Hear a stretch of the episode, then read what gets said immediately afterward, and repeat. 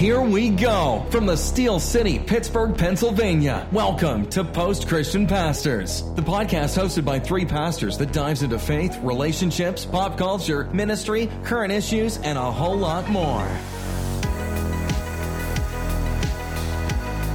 Well, hey, welcome to Post Christian Pastors here in the middle of the frozen tundra. Not Texas, but that is the frozen tundra. Yeah. Today, Texas is is is, is hurting Yeah. right now. Texas is A uh, little cold down there. a little cold in Texas, but we've had plenty of snow here in Pittsburgh, Pennsylvania. Hello, everyone. I'm Pastor Mark Helsel, along with my friends, my compadres, my my companions, my I don't know. I always You can don't know introduce the what to frozen, call you. Introduce the frozen chosen The, first. yeah, here in the winter frozen tundra, to my right is John Price. John Price representing the Presbyterians today, all the way from. and to my left, Uh, the warm and toasty. Methodist. It is getting warm for them, that's for sure. No, yeah, there we go. Mike Arnold, great to be with you. John Wesley does feel a little more cuddly. I don't know than than, He than the John strange- Calvin than John Calvin. I don't know. Have you ever read feels Calvin? No, he's he's super pastoral. Super. He gets a, he gets a he gets a bad rap. Does he? Yeah, he does. He just What- seems a don't little think- colder than John Wesley. I don't think Wesley was a hugger either. No. I No, I don't don't think he was so. a no. big hugging guy. There are not many huggers. There's not many huggers in the. I don't. Martin Luther. I don't know. Was he a hugger? I don't know. I don't know. After a few beers, he probably was. Yes, he did. Like he had his own brewmeister. Yes, he did. He Well, this is speaking of hugging. Think Speaking of hugging, St. Augustine had a point where he hugged a lot. dear Lord, make me chase, just not yet. That was the, that was the prayer. That was the famous prayer of a young Oh, man, right Pastor, Theolo- Yeah. theologian. Speaking humor. of chase, how was your Valentine's Day, Mike? Hey, man, good Valentine's Day is wonderful. I was telling you guys earlier, I watched uh, um, Greenfield, Gre- yeah, it- the, Yeah. the movie about the giant, giant asteroid. asteroid. That's all. That always speaks- Greenland, Greenland, Greenland. Greenland. That always screams good. romance. Yes. Gi- giant You know, when most men think the world is coming to an end, there's one thought that comes to their mouth. Hug the children. That's it. That's it. No, it was good. I mean, it was a good movie. We watched a movie, get action, adventure. I got to pick. You got to pick on Val. What? What'd you get your wife for Valentine's Day? I got her. Oh, I went to. You guys ever been to Oakmont Bakery? yes. Yeah. Oh, if you're if you're in Pittsburgh, you gotta go to Oakmont Bakery. It was packed Saturday. Got some Valentine's cupcakes. Got some donuts. She's Nice. a donut girl, and card, some sweet treats, that kind of stuff. Nice. Nice. John, what about you? What was Valentine's Day like for you? Well, Valentine's Day was a little different for me. It was it was Sunday, obviously. Yeah. It's the 14th. And so as as a pastor, I mean, Sunday morning's kind of gone, but I also You gave her a good sermon, huh? I did a wonderful Yes. message. But uh, on Sunday evening, um, actually, I had the opportunity to be a part of a organization service for a church in the South Hills. So that was kind of cool. Um, so I got permission from my wife to not be there on Valentine's Day uh, in advance. So we celebrated in, uh, a little earlier in the weekend. So What would you do? but just hung out at home. Yeah, got her. Um, so just don't. These don't sound very romantic, but um, it's we, we discovered when we were in Scotland a, a couple years ago. Uh, our love for two things. One, they they have these uh, uh, electric uh, kettles that like almost instantly boil water. Like they're awesome. Um, and uh, we also discovered a love for what sounds disgusting, but clotted cream. Uh, they use it in their afternoon teas. Uh, it's it's like a really sweet, rich butter, Nice. and you put that on your scones and Okay. things like that. So I got I I shipped in um, From clotted Scotland. cream, cl- clotted cream for her. Got her a kettle so she could have a proper tea. Yeah. Because Ooh. we've yeah, so we've so you definitely beat the giant asteroid. it doesn't sound very romantic, but she was she was You thrilled. might have. I mean, at first. I, I heard organizational service in the South Hills, and I thought, what a romantic. Yeah. He saved it. he was that was going downhill quick. It was. I was um, very I, I excited admit, I about had, it. to, I had to think ahead. On there was no, there when was no, you're- when there you're was no gonna last say- minute running out to Oakmont Bakery. when you're gonna say, "Honey, I got to go to organizational service tonight," you better have thought way ahead. Better be and- shipping in some clotted butter. Yeah, you better be balancing Whatever. the scales. You better balance the scales there, buddy. Strange foods from Scotland. I'll tell you what though, if you've Haggis. never, if you've never, I mean, it does. It sounds disgusting. I mean, the English mm-hmm. and the Scottish, they don't really know how to like you know market things very Do well. food. But it is delicious. It is. It's like Yeah, they call French fries chips. I always thought that was stupid. Yeah. stupid. Anyways, well, So like, you don't want to know like what I did? so- You want to know what I did? I'm yeah. curious. Yeah. Okay, so first, first, first Valentine's Spider-Man, Day as a super- married couple. No, it involved no Spider Man. Um, sadly. First- anyway, so first, first, First one in a while. Valentine's as a married couple. Uh, so um, uh, I also well, here's the problem. So my wife's birthday and Valentine's Day are seven days apart. Ooh. So I've got the double a- whammy. That's not a two for one opportunity. No, no. that is not. No, I got the double whammy every year. Yeah. Now, last year in the middle of that, we got engaged at the top of the Empire State Building. Oh, so it's So all, that it's all downhill from the King there. of romance there. All right, but, It's but all downhill. so yeah, There's no way you can. how do I top that? Surprise, you know, her in New York City. Yeah. So we, um, so I also made a trip to Oakmont Bakery, and she likes the toasted almond tort uh, from Oakmont Bakery. So we've been there together multiple times. So I surprised her with that.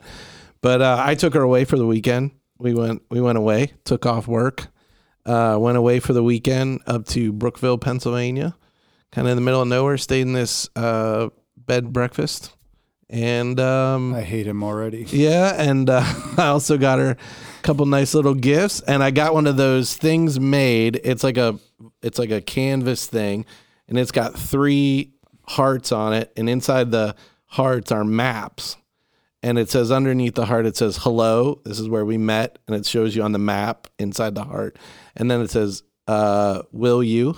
which was where you got engaged, and ours is at the top of the Empire State Building. And then the third one is um, uh, I do, and it's where you got married, which you both were at. So, so there's little hearts with yeah. So that's what I did. I still like mine better. Suckers. I like, I like mine a lot better. Sorry, honey. No, I no, I think I think we I came in first. John came in second. You came in third.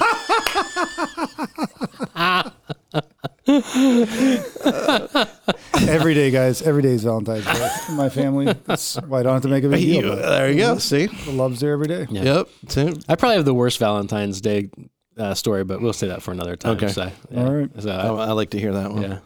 So uh, hey, we're back, and we're all three back together. It's been a while since we were all back together, but here we are, and um, I'm glad to see you guys. And we're still in the middle of a pandemic. We're still pastoring in the middle of pandemic. This podcast is about just three pastors who are uh, trying to live the way of Jesus, trying to live live as a believer and follower of Jesus uh, in the middle of a post Christian society.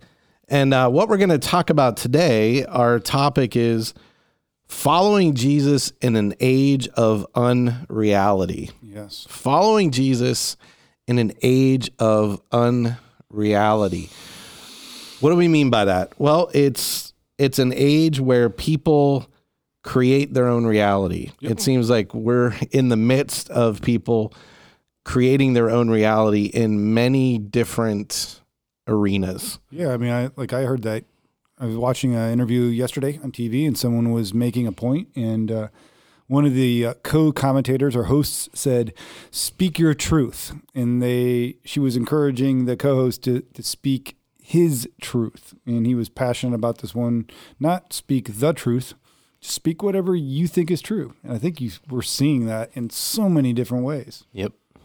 So we see it politically. People kind of speak their own truth, whatever, um, create their own reality, whatever people want to believe. Um, uh, they we see it uh, just kind of all over culture. Morally, morally, morally. Yep, I create my own morality. Uh, I was listening to. Uh, we do this sexually. I was I was listening to a guy talk about this the other day who was talking about, you know, we've removed all all ethics from sex. Okay, so we've created where the only ethic of sex is consent. So as long as I say yes, I can say yes to whatever because I'm creating my own reality. So this is okay, this is okay, this is okay because I've made it okay. And so I've created that. And people still wonder then if I consented, if that's the only ethic, why afterwards am I still dealing with all of this maybe guilt, shame, brokenness, hurt?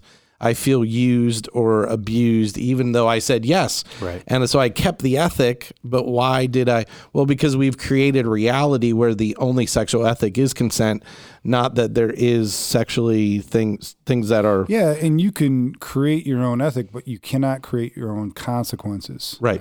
That is the problem, and and many people even want to uh, want to define what the consequences should be for their choice, or there should be no consequences for their choice, and uh, that's just not that's just not doable. Especially we're, we're created beings, and so if we do something that's outside of God's um, design for our life, there are consequences that we feel physically and spiritually. Yep.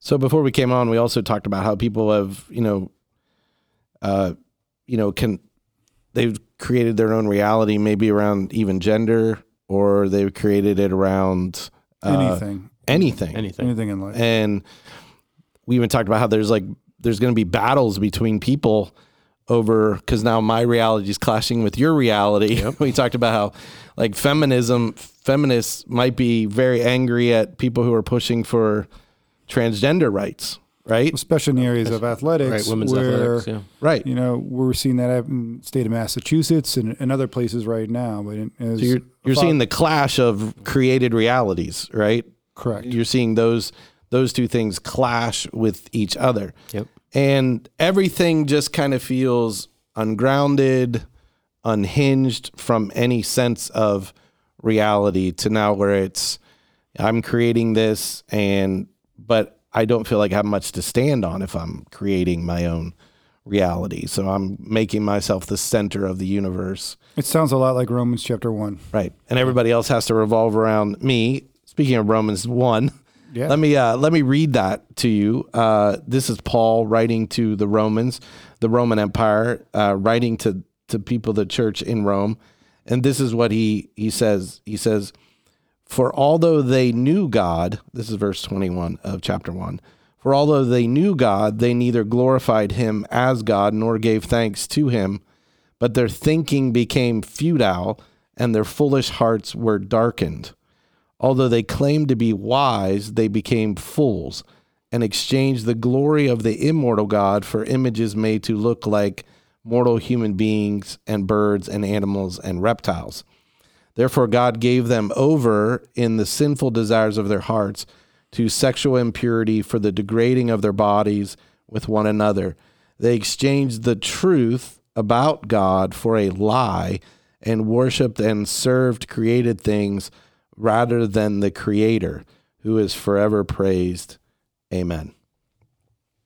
Wow. So I mean, it's nuts. feels very r- relevant to right now. Of course, we are three people who hold to the fact that ultimate truth is found in God's word.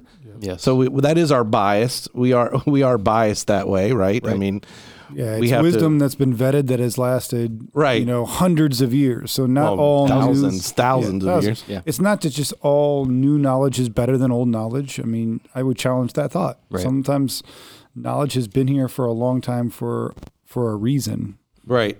No, I wasn't. I wasn't. I'm just saying that that's that's who we are. right. As I'm pastors, just, right? Yeah. We've made that decision that we're defining ultimate reality. Our But society it's not, has de- it's not just defined because it. we've chosen. No, that, no, no, I'm right? It's sorry. We vetted that. right, and our and, and it the, the, verse that you didn't read before that actually tells us that it's not just what we've vetted, but it's that for God, for what can be known about God is plain to them, right? Yep. right. I mean, Seen. God has been made it plain. For since the creation of the world, God's invisible qualities, invisible qualities, His eternal power and divine nature have been clearly seen, seen, being understood from what has been made, so that people are without excuse. Right. Yes.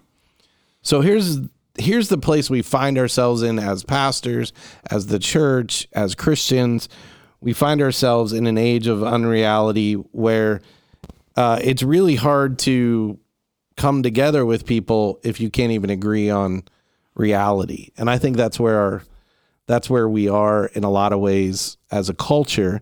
Sure. Um, like politically, obviously, we haven't come together politically because we live in this polarized system where each side is kind of creating their reality. John, you and even in our own, even in that context, yeah, the different parties are fractured and Yep. divided because their their reality is are different, right? The different things that folks within those different parties are um, are looking to push or to have addressed or whatever, and so we we see that see these different realities even within what seems to be a two party system.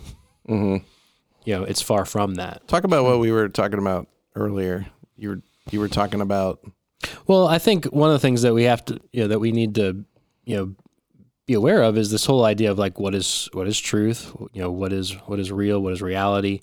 And, you know, I think one thing that we have to be careful of is how do we define that, right? And um, you know, this isn't this isn't to to bash Donald Trump. I'm not like taking this opportunity to be like I'm going to bash him.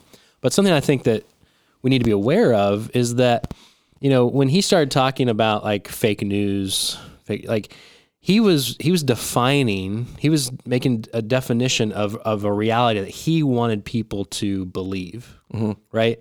And part of that now now to I'm not fighting Right. you on this because I agree, but but um but also but he was saying also though that there was a false reality being created by the media who was pushing their own right, reality or narrative. or agenda. Or Yes, cer- agenda. There So- certainly was. right, so you've got two people that sure, are shaping reality. correct. So go ahead. Sorry. Well, I was. I mean, that's that's correct, and I. But I think part of part of that was was uh, a response, even I think, to Trump, because if you look at his historically, not just in the past four years, but over the course of his life. Okay. So he was a disciple of Vincent Norman Peale, and What does that mean? so basically, you know, his family was from Queens. Okay. He grew up in Queens. They attended a Presbyterian church in Queens, like until he was about 13. Well, around that time, his parents became very enamored with the teachings of Vincent Norman Peale. For those people who don't know, Vincent Norman Peale is the author of The Power of Positive Thinking and other books. He kind of is kind of this quasi Christian, kind of new age secular, kind of new age spirituality. Kind of like the secret. yeah, very If much. you like, yeah. vision it, you can make it happen. Right. And, and Yeah. you know, certainly there's a power to that. I mean, there's a power to the Joel we put our thoughts on. so yeah, if you think of negative thoughts, you tend to get negative things. So he was, he was But, tapping into yeah there is a, there is a sense of like you know for us as human beings to to you know to not just focus on the negative to focus on the positive to there's not speak your Right. reality. into right place. but that's where it gets kind of Yes. right is when we start to But there's think partial truth in that, right? There's some. well i don't know that we can speak our reality or speak No, our no, no, tru- no. right? But I mean, but there's like, like if you think on negative things, you're not going to really. Right yes i mean yes Even in the book of James talks Right. about how the tongue is the rudder. Right. It Yes. literally steers our life. So Right. if we're speaking about negative things, we tend to go down that path. The reason Right. I said that is because tend counterfeits tend to be, you know, have some partial truth partial right truth. yes exactly yes right so anyway but so vincent norman peale power of positive thinking you know really kind of um the i mean Trump family. the Trump family really kind of bought in. They actually started attending his church in Manhattan. Trump attended that church for 50 years. Wow. Um, you know, and uh, Vincent Norman Peale performed his first wedding, like all these like connections. And he actually, and he, Trump himself, you know, gives him credit, Vincent Norman Peale, for for helping him to develop as a person and, and his whole Okay. theology, so to speak, right? And so It's not from two Corinthians. no, no. Um, and so if you start to look at that and you say, okay, you know, again, I'm not, I'm not saying that everything that Trump did was bad. No, you're just speaking. These are facts. He- these are facts. And but what happens is in this whole mindset of you know, there's no. It explains. I mean, I don't know if you remember, but you know, when he was asked about whether he had ever asked for forgiveness, yep. he said no, right? And Yeah, you can't I ask remember that, right? right. right? You can't ask forgiveness if you don't believe you've ever done anything wrong, and you don't believe you've ever done anything wrong because that would be that you're not thinking positively about And the reality you've created reality- will come crashing down Right. because you failed that reality. correct. Right? Yeah. I mean, that And so you see that in other aspects too, like in terms of just, you know, if anything would ever be brought up that wasn't going according to plan, whether in his business life or then later on as president, he would spin it in such a way that would not show the reality Failure. of failure, right? And so, you know, if we have a, a president who's living this out, right? Um, what is to say that, and it's not that the president necessarily informs what every citizen or every person does, but he's living out, we're seeing it on display, what I think our society is largely bought into, right? Is this idea of kind of creating our own understanding of what we define as Right or wrong. right and wrong, what we define as the truth, what we define as I, I had a, I had an interesting thought when you just said that when you were talking about that was like maybe one of the reasons we create unreality is to avoid failure. Like is to avoid our own failure because we if we're creating our own unreality or, or our own reality, we don't have to ever deal with failure. I'm sure that's Yeah, part In- of it. in a I sense, think- we don't have to ever deal with sin Yeah. then too, Well, yeah. because because I d- then I don't need to save. I mean, this kind of snowballs. Right. But then I, I if I've created a reality where I don't have to deal with my own failures, my own shortcomings, because I've defined what they are, and I can keep def- redefining them. I don't know. It's a thought I had. The- the- I I think think, you said you're right on it. We're in tomorrow's Ash Wednesday, you know, and Ash Wednesday is about repentance. It's about dealing with your sin before you enter into the season of Lent. And so, um, you know, the the irony of this whole thing is is that the pathway to healing comes through repentance. And we as human beings don't want to turn around. We want to keep going. We want to set the course. We want to be in control. There's times where we get on the wrong path, and and repentance is just recognizing that and turning around. And that, that's hard to do. Um, it means that you don't know everything, that you've made a mistake. But ultimately, when we repent and turn around, that's when we experience healing and the wholeness that God offers. and and repentance is first of all coming smack dab with the brutal truth sometimes. absolutely. So I mean, like, If you don't deal with the truth, you can't repent. right, So you have to deal with the truth. right. So, but then you have to admit failure. Yes. Yeah, Yeah, and you have to admit you're your not own. perfect, Right. Right. And you made a mistake, and sometimes even more than that. But I don't You've to do other that if. I'm creating my own truth. No. No.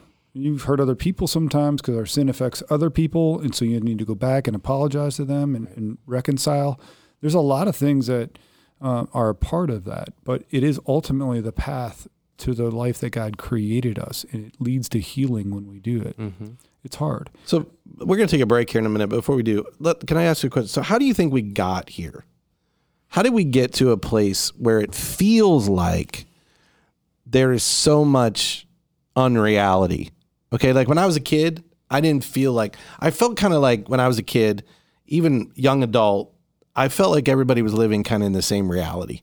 I know my, I'm just talking about America, and I just know I'm a limited test case. Okay. Uh, but it felt like the culture I was in, uh, people were living at least in the same reality. It wasn't that they were following all the same things, it wasn't that they were all acting the same way, it wasn't uniform, but it was that they accepted a certain reality of things. I don't know. That's just me. No, I agree. I think definitely things have changed. Um, I think technology has allowed us to broadcast our thoughts and anyone to put their thoughts out there, and so that's it's allowed networks to continue to grow, and, and that's not a bad thing. That's a good thing Right. for sure. So there's a lot more ideas that are accessible. Maybe they were always there, you just didn't know about Right. them, or I maybe couldn't get to them, changers. right? You couldn't get to them. So technology's definitely made it. Uh, Yeah. more Before you had to go to a library and know where to look. I hated Right? the card catalog. Card catalog. Right. You had to, now you can just like pull up on your phone. You can be like, Was it the I mean, Dewey Decimal right? System? Was that the card catalog? Yeah, but I think what's interesting with technology is I think if you people were doing audit of thoughts that they're putting out versus research. I think there's a lot more talking than listening going Oh, on absolutely. with technology, and I think that's contributing to the chaos. Yeah. is there's just opinions being spewed out there, Mm-hmm. um, and there's a lot less reading and research going on and thinking. Yep. Yeah, it's it, well, before we came on here today, uh, we were talking about how you know we kind of we went from reality to virtual reality, but we've gone beyond that to our own reality Yeah. Now. So it's even beyond just virtual reality. At least we knew it was fake, right? Like Right. we knew like, oh, this isn't fake. I'm playing a game or whatever. But now we've moved into uh, where we're now living our own reality. It's almost like we woke up from the Matrix, but then we went, oh no, I'm still gonna make my own my own reality. I'm gonna create my own Matrix. You know what I mean? For, for those of you who love the Matrix, Right. uh, you know, it was like, oh, we had that hard shock where we woke up from from the Matrix, but then we're like, I think I'm going to go create my own Matrix. So interesting time. So we're going to take a s- short break. We're going to come back and we're going to talk about okay, how as Christians, how as the church.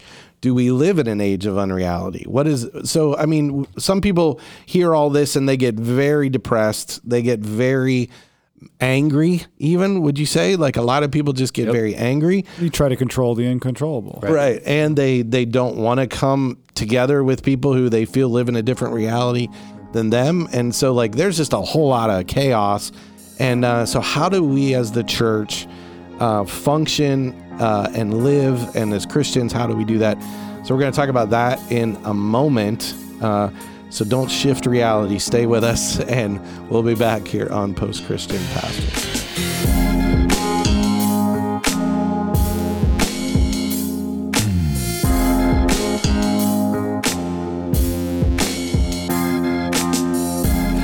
right, welcome back to Post Christian Pastors. It's great to have you back as we uh, kind of have this reality check, if you will. Um, I like what's that. going on in our world? It's definitely a time where um, we can almost make up what we what we think is right or wrong, or what is even real in society. So That's the crazy. That's the crazy thing too, Mike. What you just said because it's acceptable now. Absolutely. to It's your make right. it's your right. Oh, It's that's good. right. It's acceptable. Like if I was a kid, like, but can you imagine back in the the 80s or 90s saying, "Hey, mom, dad, I'm going to speak my truth." My dad would have been like, "Yeah, let me show you the truth."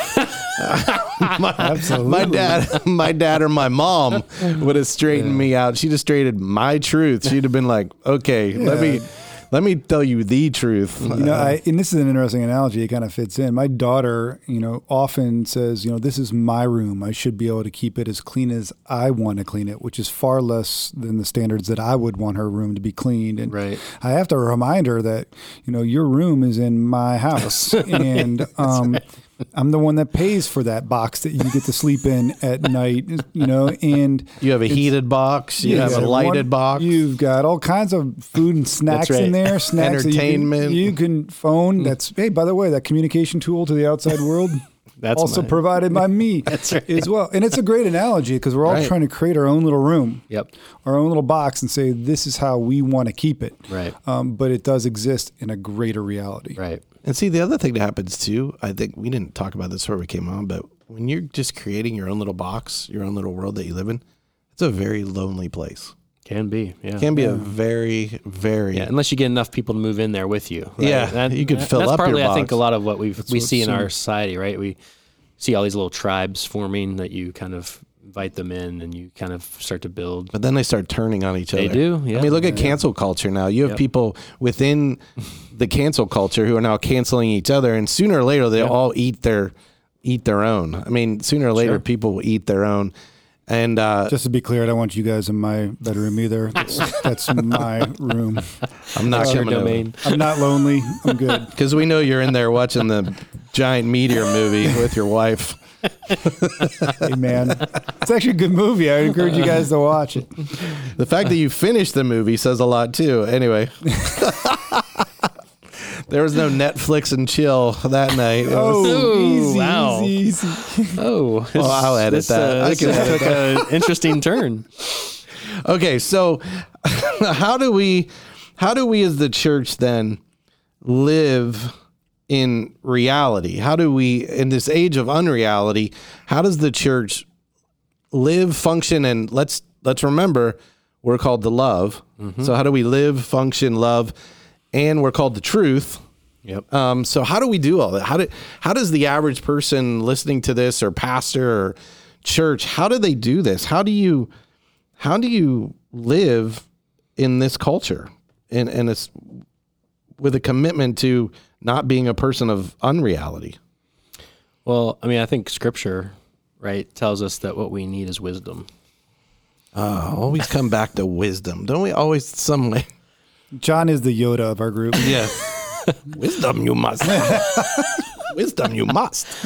You know, I, and I think you know we we we we mix up wisdom and knowledge, right? So we think if we know more, if we know a lot, you know, that's that's wisdom. You know, the more knowledge that we attain, and and there's some truth to knowledge. I mean, the more knowledge you have, the, those can. But The better chance. better you chance, right? wisdom. But the Bible says there's some there's difference, right? There's there's a distinct difference between wisdom and knowledge, or wisdom and understanding. And wisdom is it's basically um, the art of godly living, is what one of my professors in seminary would say. The, the art of godly living, right? And how and how do we get that? Well, one, I mean, you have to know you have to know the Bible.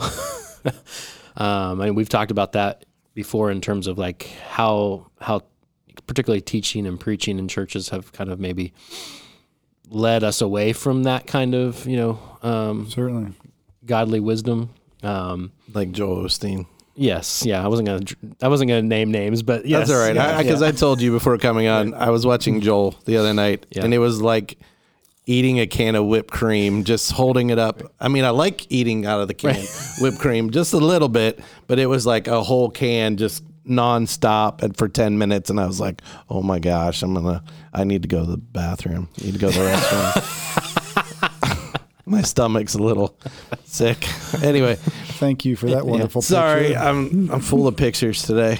So, uh, but you, so I'm sorry. Go back to where where I'm. I lost you there for a second. Well, I was just, you know, saying that we need to have biblical wisdom, right? We need to understand the art of godly living. We need to know what God's word says and um, and seek to um, live in light of that. And a a lot of times we kind of, you know, we have maybe a very surface understanding of what that means. We don't kind of dig deeper and you know, uh, uh, an illustration of that was like this morning I was meeting with one of our candidates for deacon. We were going through. I know this is going to maybe people start to sn- to snooze here. You know, the Westminster Confession of Faith. Boring. Presbyterian moment brought to you by Post Christian Press. Here comes the huggy part. For those people who aren't who who aren't familiar, the Westminster Confession of Faith is I actually love it. a document that was written back in the mid 1600s and it was it's basically kind of kind of a helpful kind of summary of biblical teaching right like yeah how and, and something that you know we uh, the profession of our faith kind of helping to kind of think through and we were at the point where we were talking about you know the 10 commandments and um, how it talks about those. And uh, the question came up was like, well, what does it mean by, you know, how do we understand even like just the sixth commandment, do not murder? Okay, it seems pretty straightforward. Okay, we just don't take the life of somebody. But if you look at the Westminster um, Larger Catechism, it breaks it down not only in terms of what we're not supposed to do, but what is required of us in the sixth commandment, like how we are to live our lives and and the and all of the all the Ten Commandments basically that's how it. I mean, if there's a there's a negative aspect and there's a positive aspect, and sometimes I don't think we actually work through that deep enough to see like what what has God laid out for us in terms of what are the positive acts, aspects of how we are to live and what are the ne- what are the things that we're not supposed to do like, um, and we take it too simple and. I was using this illustration before is that uh, I found like one of the early Christian magazines. I, I don't even know how I came across it on the internet. Um, who was like they were it was an article about how England and Scotland like back when Marxism was kind of sweeping through Europe and uh, all these like you know the the labor those in the labor those who were laboring in unjust you know uh, Working ways, working conditions. conditions were overthrowing the government and things like that and and rightly so like rightly they were being abused right i mean there was uh, there's no like but in england and scotland it seems that Marxism didn't really take hold in over there because Christians looked at the situation of like Christian business owners, Christians who were who were owned the who owned the the factories and things like that, looked at the sixth commandment and said, you know what? We are actually violating the sixth commandment by the way that we're treating our our workers. Right, because our workers are, we talked about this too, created in the image, of God. Right. And so So worthy of dignity, respect. Right. And so they they and the government instituted rules and laws to help protect, you know, the common worker. Yeah. And Marxism didn't take hold like it did in the rest of Europe because of There was a Christians Christian actually answer. using biblical wisdom to say, "Hey, there's an answer to this problem. Yep. We need to we need to address it from a biblical wisdom perspective, not from a humanistic perspective." Mm-hmm. Um, and I think, you know, there are lots of illustrations of that in our in our society that as Christians we need to look at, you know, from a biblical wisdom standpoint and say, how do we address this? You know, not from a humanistic standpoint, not from like our own like felt desires and needs, but what is God saying about this and how do we actually address it and step into it? Yeah, and to answer your question too, I think that's great. Um, like, how do we engage as believers in this time? I think we need to be encouragers. Um, it's really easy to walk around right now and go, "That's wrong. That's wrong. That's wrong." Well, see, that's not how God wants it to be, and to point out faults. Yep. I mean, you can do that all day long, and I, and I know believers who do that. Um, but there are natural consequences to the choices that we make. And even though we have the freedom to choose how to live our life in, in America, and I believe you should have that freedom, you, we you are not free from the consequences of our choices. Like that just happens. When people experience consequences for their choices, specifically ones that cause pain, we as believers need to be there as encouragers and lovers to help pick them up and to point them to how they were created to live. Yeah. That is how we're called. And so it's really, it's really, um, pain should be our calling card. We, we need to look for it. We need to hear it and we need to engage in a way that is, that doesn't a compromise what God has called us to be, but also is very loving. So I, re- I read an article yesterday about how there's going to be a tsunami of trauma and grief and pain in our culture from the last 11 months. Uh, ripe place for the church to step in with absolutely. love, encouragement, reality, mm-hmm. right? In the midst of that, accepting. That's what I always loved about the Bible. I've always told people that one of the reasons I I am a believer in God's word is that it holds to the to a version of reality that I think is the truth.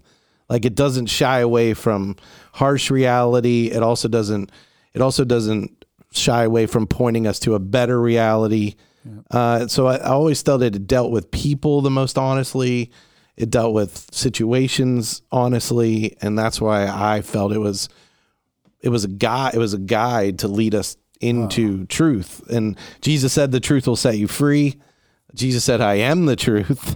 And so that's a whole thing. You know, like Jesus said I am the truth. In me is ultimate reality. Right. Right? Like Yeah. Jesus said I am the ultimate reality. You either accept that as the truth or you live with some other sense of reality. And today we also talked about repentance Yep. repentance, which is turning towards the ultimate reality and following to turn around, change your mind, move towards that, and to repent of the realities we've created Yep. or that we believe, uh, and step into some bigger, bigger reality.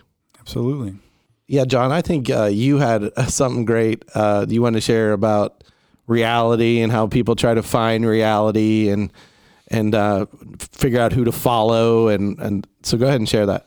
Yeah, so I was uh, doing a sermon series this summer, and I found this really interesting article titled "Suddenly Everybody's an Expert." And what's really interesting about this article is that it appeared Where was it? Where was it from? in the New York Times Okay. Okay. on the technology page on February third. Suddenly, everybody's an expert. Suddenly, everybody's an expert. February this February third, February, no, a few years before. two thousand fifteen. I bet it's 2000. Mike is right. yes. Yes. cheater. Yeah. So All right, and, and two thousand. So, so 21 years. twenty one years ago. 21 years ago. everybody was an expert. Everybody- Suddenly, suddenly, Everybody is an expert. The beginning of the internet, right? Okay, we Yeah. need, I was still on uh, 18. Or no, what is it? Was it AOL? A- AOL. It's right after right after Al Remember that? Gore invented the internet for us. Yeah. That's right. So helpful. That's right. Wow, became 21 experts. years ago. Yeah. Everybody was an Suddenly, expert. everybody's an expert. Um, so here's the interesting thing: is that so an excerpt, excerpt, We're ex- done. We're we're fried. We're all done. This article's 21 years old, and everybody was an expert. 21. We're we're done. Yeah. We're doomed. See y'all later. All right. There's I'm a lot of wisdom That- out there, guys. That was the be- that was the right. beginning of Sorry, no social media back then or anything. right. So go ahead. Go ahead. Sorry. No, that's all right. That's just shocking. Yeah, I know. I, I- when I found it, I was I, I thought for sure I had the wrong date. Like I Yeah. thought for sure it was written, you know, like. You're like refresh, refresh. Refresh, that has yeah. to be wrong. But anyway, in the article, it, it reads, uh, it was written says anybody can be an expert now, at least on the things they have personally experienced. Says Paul Resnick, a professor at the University of Michigan School of Information, who studies the interaction between people and computers. The result, he said, is a democratization of information publishing and a democratization of expertise. But he added that it was more important than ever to be wary. Just because someone says something doesn't mean it's true. 21 That years 21 ago. years ago, and that's still true today. And then it was interesting. A follow up article. You're telling me not everything on the internet is true. uh, yeah, I'm sorry, Mark, but uh, this guy said it first. This guy said it first. 21 years ago. and it is it's what is interesting. truth? Yeah, Okay, Pontius Pilate. it is and it's, it's it's interesting because that was 21 years ago, and we're we're start we're seeing this kind of like on steroids now, right? I mean, it's just kind of has grown out of. But last year, last April, uh, in Psychology Today, Okay, so this is only a year It's ago. only a year ago. An author was com- commenting on the same phenomenon that was, you know, that Mm-hmm. was shown 21 years ago, and it helps highlight the absurdity absurdity of our day. It says, "People are desperate for solid guidance. To our rescue comes thousands of memes, tweets, Facebook posts, and videos to fill in the gap." And then the writer goes, "Oh man, we're doomed." what was the guy from 2000? What was his name? Paul Resnick. Paul's like at his house going, I told you so. I told all you idiots. I told you. oh my Yeah, gosh. he So saw the it coming 21 years ago, and, And now the other guy's saying we're doomed. Yep. Yeah. All right, so that's it. All right, well, no, so we're doomed. Sayonara. What is truth? but it is i mean it's it's an interesting thing to think about that that's really you know this whole idea of what's what's reality and mm-hmm. what's true we've Wow. we've become our own experts And you can live in a camp that agrees with you. Oh, And that's the bigger part of it. Is that you can literally the camps are big enough now that you can swim in your own sea with your own cronies that think the same way. I'll never challenge your right your ways. So yeah i mean you know the flat earth people get made fun of a lot I but know, they still have they still have a little pocket of people. it's horrible what they do to us. I'm not I'm just kidding. just kidding. but it's that kind of thing right it's like yep. i mean you can find enough evidence to to make you an expert on that On and then- anything. and then you are you're an expert on it and you can find enough people who believe the same thing you do But I think Paul, whatever his name would say, that we just create a whole bunch of expert idiots just who just spout off on everything. And this guy, I wonder where that guy is now. I'd like to know what he's saying now. yeah that would be interesting Like, what's that guy writing Probably now? doesn't have the internet. That guy's in a bunker somewhere, waiting for the apocalypse. He's got he's jacked up with an armory, and he's he's like it's all gonna end. Apparently, the irony he's contributing to the internet with his articles. well, in 2000, I'd like. So look this guy up, everybody. Look him up. Find out where he is. Yeah, I, I, it'd be interesting to be like he's probably somewhere, like you said, like you know, he, he probably probably Twitter launched and he's like, I'm out of here. He did it. I'm out. wow. So that's that's that's a scary thing. That's a scary thing to to think that uh, we're 21 years past that guy's prophecy, and here we are living in a world that is. I, I think it was funny. I know I was joking when I said Pontius Pilate, but Yeah. right, Pontius Pilate stood face to face with the one who was the And truth, and he said, "What is truth?" and he dealt with he was living in a city with multiple different camps beliefs and idea structures that he was trying to navigate as well he romans jews christians were emerging out you know during this time so he was confused during this time and so certainly um, it probably felt like living in the internet during that time. Yeah, he had like everybody sharing memes Yep. at him. Thoughts, at least. Thoughts, yeah. And then his his his his response was, "I'm washing washing my my hands. hands." I'm done with this. I am done." But he can't escape it. But like he tried to escape it, but you Right. you Yep. can't escape it. I don't think washing our hands of it is it's what we cannot do. We have to engage with people just as the early church did in a very pluralistic society. I mean, I I tell people this all the time who are just so discouraged mm-hmm. by what's going on and I said this is when the church flourished.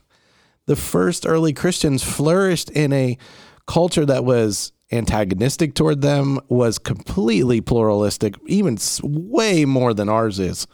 And, uh, you know, I just got done preaching on Athens. They had 30,000 different idols in Athens when Paul goes there. and he didn't go there and go, oh, it's too many. I'm out. I'm tapping out. I'm done. But, uh, but I think Paul knew that his ideas, I mean, his beliefs were just better because they were Jesus true. were true, yeah. so they were better than all this stuff. And so he could look at all these different idols, look at all these different worldviews, and say, I've got something better for you. Right. And I think often we have to believe that as Christians. Like, do we believe that we?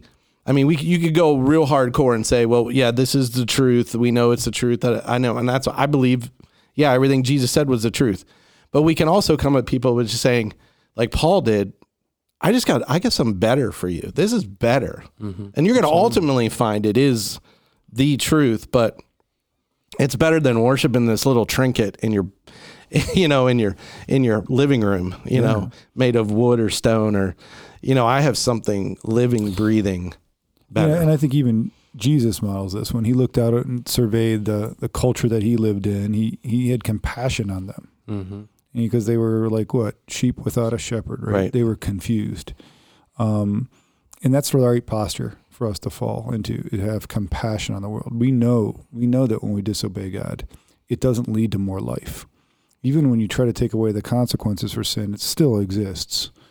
Um, our our posture should be one of compassion. Um, people are confused, Mm. um, not one that just points out things that are wrong, not one that casts judgment, but we should have a heart of compassion to our culture right now. And we have a better story to tell. I really believe that. We have a better story Yeah. to tell than people are living. And um, we can't lose that story. I, I preached on that this week. Um, we went through you know what is underneath uh, spiritual growth what's underneath uh, spiritual formation is that we at the underneath all like why do we pray? Why do we worship? Why do we give? Why do we meet together in groups? Because underneath all that is the story. And for you know i told the story creation fall redemption restoration. So underneath all that's that that's the why because we're living in that story. That's the why. And we have to be good stewards of that story. Like people were not good stewards they can people can easily lose the story right? The israelites lost the story the people of god lost the story all over again. Even people who, who were prophets jonah lost the story. He didn't care about other people.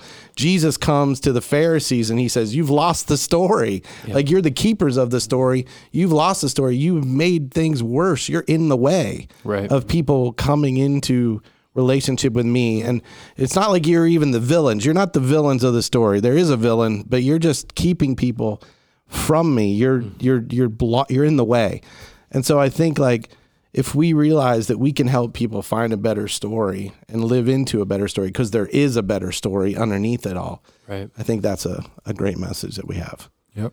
It's interesting you brought the Pharisees because there's a sense of I think that even connects into that quote that I talked about, right? Like yeah God had given them his word. He had outlined who he was, oh, they were the keepers of, how he how they were supposed to live, and yet the Pharisees felt like, no, there's got to be more to this, right? I I've gotta add add, to more, right? I've got to find the secret. I've got to have the secret wisdom to make this more Right. real, more. And yet Jesus says, no, I'm Yeah. I'm the truth. You've lost you've lost me, right and that's I think or or maybe too, John. Maybe what people were doing was like they wanted to make it maybe even like this is how human beings are like, okay, God, thanks for that, but we need to make it more specific.